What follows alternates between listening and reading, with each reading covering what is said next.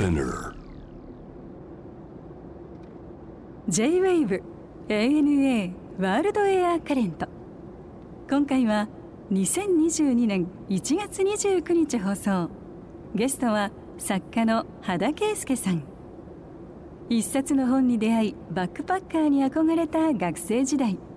さらにその後世界各地の旅先での出会いハプニング初体験のお話など伺いました。羽田さんの旅の原点っていうのは深夜特急と伺いましたが。はい。あの中学1年生ぐらいの頃ですかね、うん。あの佐々木幸太郎さんの,、はい。あのバスでユーラシア大陸うん。横断っていう小説読んで、いやいいなと思って貯金箱に中1から貯金しだしたんですよ。本当？はい。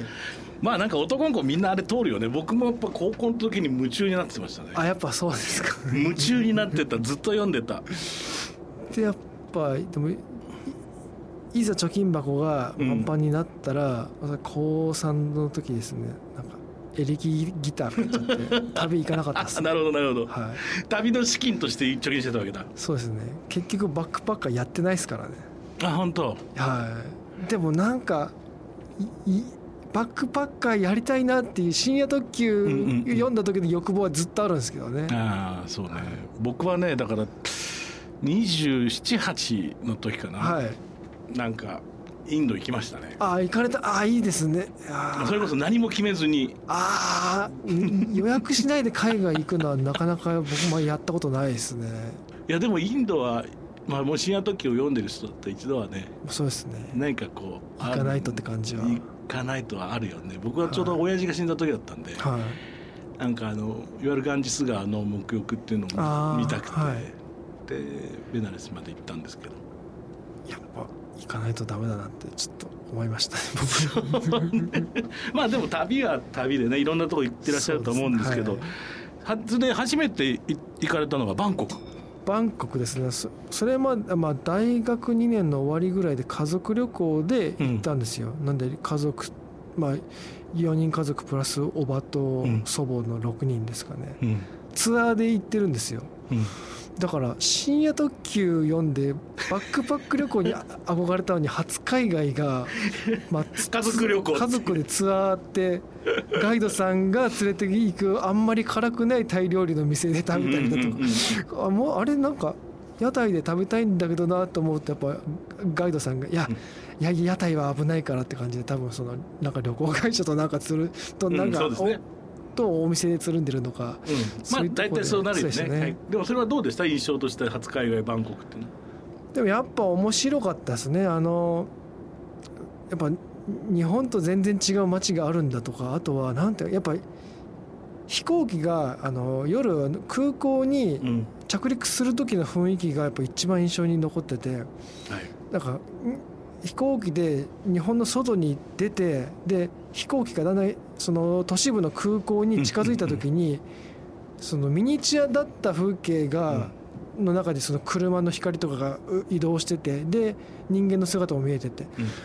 あなんか違う場所に人間とか街ってあるんだっていう当たり前のことがですねね。なんか初めて認識したあのあれが一番印象に残ってますね結局。うん、いやわかりますね。あのやっぱヨーロッパとかもい行く時だとさ、はい。そのロシア上空とか長いじゃん、はいはい。でずーっとほとんど何もないんだけど、はい。たまにこう集落の光がポソポソっとかあるあとかこんなとこ人住んでんだ。あはいでそこにはまたこう人々の生活家があってとかさ、ね。はい。男と女がいてとか、はい。そんなことを考えるとさ果てしないなっていつも思っちゃうよね。どこに行っても生活があるんだなっていうのは飛行機に長い間乗った後だと思いますよ上ね。から見るとねでそれがこう街に降りていくときにだんだんこう現実のものにこうぐーっとこう殻を破っていくっていうかなんか中に入っていくっていうかあの感覚はすごくあるよね。なんか街中を歩くよりも、うんうんその瞬間の方が自分の日頃の視野の狭さに気づかされる感じってなんかあるますね僕の場合は。ポーランドってのはこれは何だったんですか？あなんか仕事で4カ国連続で行ったんですけど、まあポーランドで、まあ、そのテレビ番組のロケで行きましたね。なんかその国境沿いのうん街を探索するみたいな番組でポーランドのなんかそのチェコ側国境から近いところとか行ったりとかうん。しましたね、はい。これ何があったんですか？なんかハプニング。これハプニングがあったんですけどなんか、まあ、国境の近くをなんかなんか町のうん。酒屋の店主のおじさんがその町のなんか町長だかなんだかの偉い人で、お俺が町を案内してあげるよって言ってくれて、で車に乗せられて、うん。なんかチェなんかその国営炭鉱に連れてかれたんですよ。炭鉱？炭鉱に。はい。でもうすごいだだっ広い敷地にもう、まあ、でかいもうクレーターのような穴がほ、まあ、炭鉱なんで掘られてて、うん。でそこをなんかその入っちゃいけないところからそこに入ったんですよ。だから立ち入り禁止って書いてあったんですけど,、なるほど。おじさんが「いいんだよこここ俺に任しとくみたいな俺に任せときここからだったら見晴らしがいいから」って案内されて そこで「うわすごい炭鉱だ」って言ってたら、はい。まあ、なんかそのジープが2台ぐらい来て銃持った警備員に囲まれて人生終わったって思ったんですよ。まあ撃たれるとは思わないんですけどでもこれ捕まるなみたいな。これは大問題になってで、まあ、当時もなんかまああのもう日本のマスコミで芸能人の人のちょっとした不祥事で死ぬほど叩かれてるっていう時期だったんでなるほどうわこれもう国営の炭鉱のもう不法侵入してもう囲まれて捕まってもう人生終わって日本で叩かれるとかその前にここでなんかひどい目に遭うかもしれないとか思ったんですけどまあ割とすぐ返されてびっくりしましたあの時は。ポーランドは他にいい思い出ありましたか？美味しいんでしょ？なかなか。もう美味しい。というかまあいろ。いろいろいろありますね。とはなかなか言えないけど。あのまあ温泉とかあとビール工場も行きましたね。うん。ビールがやっぱりホップが独特でお美味しかったですね。ああそう。お芋とか食べるんだよね。割とね。ああそうですね。お芋とかはいキャベツのなんかスープみたいなやつとか。そうだね。あのなんはい。かスープ多いよね、でスープ彼らはまずはい。スープを食べるよね、そうですね。うんとりあえず。であとなんか餃子みたいなのあるでしょ。なんかあのピエロギだよね、はい。あの餃子みたいなああ餃子みたいなやつってなんかどの国行ってもありますよねなんか。いや要するにだからあの辺は結局中央アジアが多分ルーツだと思うんだよね。でそこからやっぱりこうそれこそトルコ帝国だなの時とかにこう、バーッと広がっていったんじゃない？でそれがおそらくピザの原型だろうし、はなんかそういうふうに西に行ったものと東に行って餃子になったものとはい。っていうことだと思うけどね。大体あの辺のパスタ文化っていうかさいはい。ああいうのは小麦でこう練ってて大体そうだよね、ああの辺がルーツなんじゃないのかなと思ってるけど。マケドニアも行ったんですか？ーあそうですね。あのチェコとかポーランドからまあマケドニア行ってうん一気にやっぱその当時 EU 加盟国じゃなかったんですよ、はマケドニアは。でやっぱそのガイドさんもちょっと警戒する感じがあったりとかして、うん。やっぱ EU じゃないとこに行くっていうのがそのガイドさんがイイタリア人だったんですけど、はい。イタリア人の人からすると EU 国外に、うんうん。EU 加盟してない国に行くのって緊張するんだなっていうのが分かったりだとか。でもそこでマケドニアの料理がやっぱアジア人の自分には結構親しみのある味付けで。ああなんかそんな違いがあるんだなっていうのは思いましたし、うん。あとやっぱスコピエ市街がですね、まあ、やけに綺麗な街並みだったんですよ。まるであのなんですかあの長崎のハウステンボスみたいなうんうんうん感じとですかなんかやけに綺麗だなって思って聞いてみたら割と西暦2000年ぐらいに急ごしらえで作った建物ばっかりらしいんですよ。だから要するにそこの建物ってもうど、うんうん。あの90年代初頭に建てられたうん。ハウステンボスの嘘の街並みよりもうん。新しくてなんか嘘っぽいんですよ。スコピエの市街はまあ建物本当に人住んでるんですけどあの独特の嘘っぽさっていうのがハリボテ感ハリボテ感がちょいすごい面白かったって感じありますね。逆に言うとポーランドもチェコも非常に古い建物が残ってるしね。のままの旧市街を、ねはい。意地でも残してるから、はい、それから行くといきなりこう変わっていく急に何かをうん文化的な何かを強めようとしたがあまりうん、ハリボテ感が際立っててまあそれはそれで面白かったですけどね。そうだよね。北京も行かれたんですか？そうです。2010年あにに日中青年作家会議っていうのがございまして、まあうん。日本と中国の若手作家同士で交流しましょうって感じで、ででまあ日本人作家数、まあ、10人弱で北京に行って、まあ、4泊5日でシンポジウムあって、はい、でまあ観光だけの日もあったんですよ。うん、でそこで中国人の女性ガイドさんからいろんなその北京近辺のまあ観光地とか案内してもらったんですよ。うんはい、でまあ僕らすごいガイドさんに叱られまくったんですよ。団体行動ってちゃんとついてきてって。なんかちょっとイメージと違ったなって。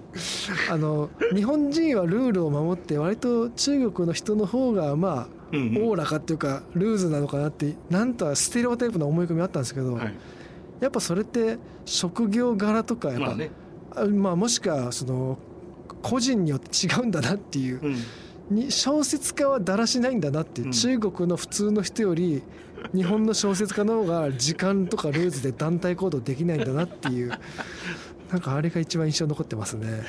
まあだってそれ団体行動できないから作家になってんだろそうなんですよね。ガイドさんにあんなに怒られると思わなかったしょうがない。怒られてもしょうがないよねだって。団体行動あこっちがそれできねえからこれやってんだからっつって言うしかないよそれ。そ,、うん、そうですか。でも2010年といえばもう北京が今の北京になってるわけでほぼね。そうですね、はい、僕なんかね一番初めに行ったのは1995年とか6年で、はい、その時はまだなんかそれほどこうガッて来てなかったんですよ、はい、中国それで北京も割とのんびりして自転車がいっぱいあってみたいな。ああもう自転車なかったですから、ね、そうでしょ？2010年時点で。それでいやそれこそまあ街の真ん中は、こう整えられてるんですけど、はい、一歩ちょっとこう出ちゃうと、はい、もうフートンつって昔の街並みがあって。でその後、うん、56年10年前とは言わないけど、はい、その後に行ったんですよ、はい、そしたらね同じ場所に立ってんだけど、はい、別の惑星に降り立ったみたいなぐらい違った。そんなに変わるんですそんなに変わった。78年で。もうねあっけに取られたね。いやそういうそれぐらいの、まあ、なんか田舎っぽい街だったんですよ、はあ、ところがもうなんか新宿のど真ん中にストンって立たされたみたいな、はあ、いや前このホテルだったよなそうだ。でもその周りはえー、はあって全部高層ビルになってて。で全く本当に別の惑星に降り立ったかと思いましたね。でももうそのまあ僕も行った2010年ぐらいはもう高層ビルがたくさん建ってて、うんで中国の発展すごいと思ってたらでも最近になって、うんあちこちに建てすぎたビルが問題になってるじゃないですか、ね、それもそれで。いやいやそうなんだよ。移り変わり早いな。はい。っていうか突貫工事得意だから。ね 上海行った時もさ、はい、なんだ？1か月ぐらい一つの地下鉄の駅を閉めて、はい、でそこに24時間体制でずっと、はい建築してるって言ってたからね。24時間体制そうなんですよ。休まないんですよ。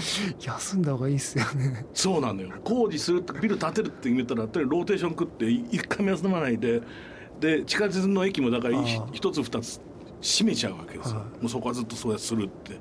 街ごと中でそうやって作るから早いんですよね。あのなんかアジアに観光に特に中華圏とか、まあ、近くとか行った時に、うん、あの夜市とか、うん夜通しやってる店とかあるじゃないですか結構。なんか日本人より働いてんなってなんかああいうの見ると思うんですよね、うん、いやまあ街中とにかくあの寝寝ないと歌舞伎町がほとんどみたいな感じのイメージだよね。どこの街もそういうふうな感じになるからね、はい、とにかくすごくやっぱりこうエネルギーがやっぱりそうまさしく上海もそう北京もそうだったし、はい、あと、まあ、北京なんてだってその2回目行った時ね、はい、すごいもう発展しててでもちょっとアウちょっとアウトサイドに行くと、はい、ど真ん中ではそれこそランボだフェラーリだロールス・ロイスをバーッつったんだけど、はい、それがどちょっとさ先に行くといきなり牛舎にあ牛舎？まだまだ牛が牛が牛？そう車引っ張ってるのがカオスみたいになってたね。そんな差があるんですね、うん、それでねコカ・コーラ1本の瓶が、えー、と100倍になってるセンターは。あそんなにですか？うん。だからそれぐらいの差がついて10倍じゃないと100倍ゼロが2つ分違うって言ってた。ここの国道の外出ちゃうとだから20円とかになっちゃうやつがここだと2000円ってそんなにそうなんですよ。だそういう、まあ、今はそっちもうね整ってきてるでしょうけどちょうどそういう時代だったな2000年になるかならないかの頃うんなんかそういう激動の頃を見たなと。面白いそうですねまあでも東京だっておそらく80年までの東京とかってそうなんじゃない？なんそうですかね。シャッとこういろんなことがこう塊でエネルギーを持っていわゆるはあ。高度経済成長の頃っていうのは、はい。はいなんだかそういう圧があったんじゃないかなと思いますけどね。僕もいその頃はいませんけど。面白いね。もうそういうやっぱりエネルギー感じますよね。こそうですね。街いろんなとこ見るとね、はい今はなんかこういう時期でまだ旅行けませんけどどっかはい。旅に出られるとしたらどこ行きたいですか、まあなんか海外で自分の本の朗読会とかサイン会とかしたいなとか思いつつ、まあそういうそういう時ってなんか大体英語圏とかヨーロッパとか思うんですけど、でも実際にまあ一番手近に観光で行きたいなと思うのは、うん。まあ、台湾がやっぱいいですかね台湾面白いですね。僕何度も行きましたけど、そうですね。うん、あの宮原眼科っていうお菓子屋さんがあってですね そこのお菓子が美味しいんですよ。何これどんなお菓子なのなぜ眼科っていうのそして？がなんかその戦前戦中なんかその昔日本のうん、が統治してた時にうん。なんか眼科だったらしいんですよ、そでその建物をそっくりそのまま名前残してうん、お菓子屋さんにしたみたいな感じで。じゃあ眼科の病院だったんだけど今はお菓子屋さ今んなんだ。全然もうな中身全然違うんですけど、はい。でもそこのなんか例えばもう、まあ、チョコレートとかも美味しいですし、うん。パイナップルケーキえパイナップルケーキ美味しいですしうん。ソフトクリームっていうかまあアイスですかね。アイスもなんか牛乳使ってないアイスでなんか軽くていくらでもた食べられちゃうんですよ。あそこもまた行きたいなとか思うんですけどね。甘いものは何？結構追いかけてるんですか？食べちゃうから普段はあんま食べないようにしてるんですけど、ん。観光地とか行ったらもうベトナムとかでも美味しいチョコレートとかめちゃくちゃ食べたりとかしちゃいますね。探していくそうですね。やっぱい今の場合なんかいろんな SNS とかでなんか知れたりもするんでうん。それで行っちゃいますねなんかテレビでもさえ京都でえらい田舎のチョコレート紹介してたじゃん。あそうですね。福知山のはい。福知山のいや俺福知山なんてさ俺大阪人なんだけど、はい。福知山い行かねえよ普通。まああんま行かないけど そう。あーど田舎だよ。福知山に車で東京から行って。それさ8時間10時間コースってやつ？片道7時間ぐらいじゃないですかね。78時間ですかね。うん目的はそうチョコレートチョコレート。まあまあもちろんそれだけじゃなくて温泉にもまあ泊まったりしましたけどでもまあそこはチチョコレート屋さんに今足運びたいからっていうまあ計画した旅行でしたね。いやなかなか行かないとこだもんね。そうなんですかね福知山って。うん。いやでもやっぱ美味しいお菓子があるお店ってなんか目的ができるからいいってなするんですごいよねでもそのパティシエの方はやっぱ東京に店を出さない理由がやっぱ東京だと同じようにケーキとか作れないらしいんですよ。なんか水が違うからとかでそりゃそうでしょうね。だからやっぱなんかそ現地に現地にこんだけ物流が発展してもうんケーキとか、生菓子系はやっぱうん。現地じゃなきゃ食べられないんだなっていう、うん。だからわざわざその場所に足を運ばないと食べられないっていうのが、むしろ今ってあありがたいなそうでって思いますよね。いや面白い話ですよね。はい。だから旬の魚と一緒だもんなそうですね。そうですね。素晴らしいなと思って見てたんだ。この最新刊というのはこれは面白かったよ読んだけど。あありがとうございます。30代の、まあ、初体験という。そうですねはい。これはどういう連載だったんですかこれ？週刊誌で連載してたんですよ、まあ、僕30になる直前で芥川賞取って、まあ、その1年後ぐらいにエッセイの依頼が来たんですけど、なんかいやりたいこととかないですかって、まあ、これとかこれとかって言って、まあ、要するにそれって初体験ですねってなって、うん。じゃあそうですねってなってまあジェルネイルとかやったことないからやってみるかとか まあなんかいろんな経験してなんかやっぱいろんな気づきありましたねやっぱり。いやあの30代に一番必要なことだよね逆に言うとね。そうです。なんかもう大体の人ってもう、まあ、職業なりなんなり人生の大まかな方向性って決まってる時だと思うんですよね。そうですね。その中で何か違う視点を得ようと思ったらなんか自発的にやるしかないなっていうの感じでしたね。うん。印象的なの何がありました？そうですね。ボルダリングとかですかね ボルダリング。ボルダリングで割とあれ人生そのものなんだなってことに気づいたりだとかあそうですか。しましたね。でも得意でしょ？体的にはなんとなくボルダいリングでもあれは、うん。まあ、確かにその、まあ、体力も大事なんですけど頭脳も必要なんですよね。ね。でボルダリングってやってるとあこうやってうん。攻略すればいいんだなって頭で分かってもその頃には体力が追いついてないんですよ。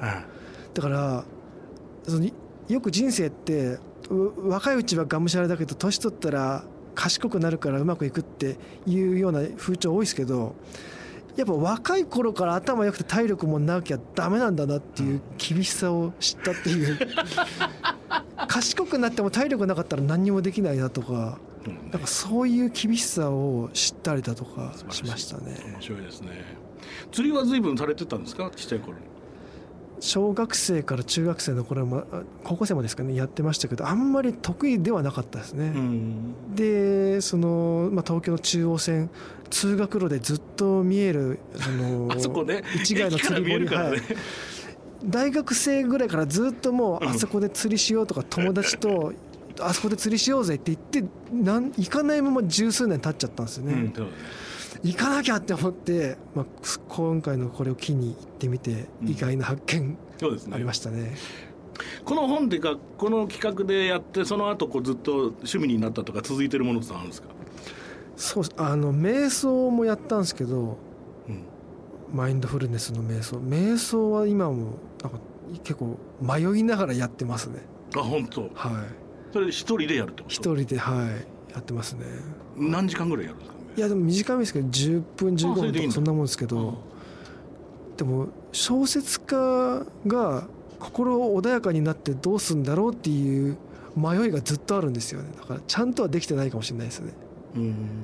違和感とかなくなったら創作活動ができないような気もするんで心を整える感じはどれぐらいややっていいのかどうかいまだに分かんないけどまあなんかややったりしてますね。うん。あの毎日その創作活動というかはい。仕事っていうのははい。割とこう、うん時間割でやるんですか？それとも書くとき書いて、まあ大体その疲れない時その頭が疲れてない時に、まあ、大事な頭脳仕事をしようと思ってるんで、まあひ、そうすると大体朝から午前中はうん。机に向かってっていうのが多いですかね。あとはもう午後日中以降は日によって違いますね全然。ほら作家さんによってはさなんか何何週間ととりあえず缶詰でガーっている人いるじゃないですか。そうですね。それとはまたタイプは違う？缶詰したこともあったんですけどなんか出版社の保養所みたいなところで1週間ぐらい 熱海の保養所行ったら、うんうんそしたらちょっとせっかく熱海行くんだからと思ってなんか折りたたみ自転車持ってっちゃって 熱海の山道走ってで夜3,000円ぐらいの寿司食べてとかやってたら全然書けない、そうですね全然書けなくて。うん。で帰ってきて全然かけてない出版社の人に保養所借りたのにかけてないって罪悪感でうん。帰ってきてすぐかけたんですよ帰って45日でバーって書いてたとかそういう感じですね。でもさいや僕なんかも曲の締め切りをいいつも抱えてるんですよ、はい。作曲って、はい。でも結局最後形にするのはギリギリの時間じゃない？それまではずっと頭の中で練って練って練って練ってしてて。だからその分は別にね休んでるわけじゃない？寿司食ってたって自転車乗ってたって。そうですね。何か構想はしてるわけじゃない？まあそうですね多分。そういうふうに捉えたいですね確かにそれで最後にアウトプットする時間がギュッてあればよくて、あうん、さてじゃあ、えー、と最後にこれはですね必ずゲストの皆さんに伺ってるんですが羽田さんにとっての旅って一体何ですか？あこれ難しいんですよね。普通のことしか言えないですよね。結局まあ旅って日頃の自分を相対化するイベントだと思うんですねやっぱ。みんな言いますけどやっぱ結局そうなんですよね。やっぱ旅の時の頭の使い方じゃないと自分を客観視できないんですよねなんか。うん。でまあその初体験っていうのも要するにそのいろんなことを初めて体験することよりも初体験を通して自分の新たな面に気づくっていう方がやっぱ大事だったんでやっぱす自分に気づくっていうのがやっぱ大事だと思うんですよ人生では。それが初体験だったり、まあ、旅ですね。やっぱ旅行って一番手っ取り早くそれができますよね ANA World Air Current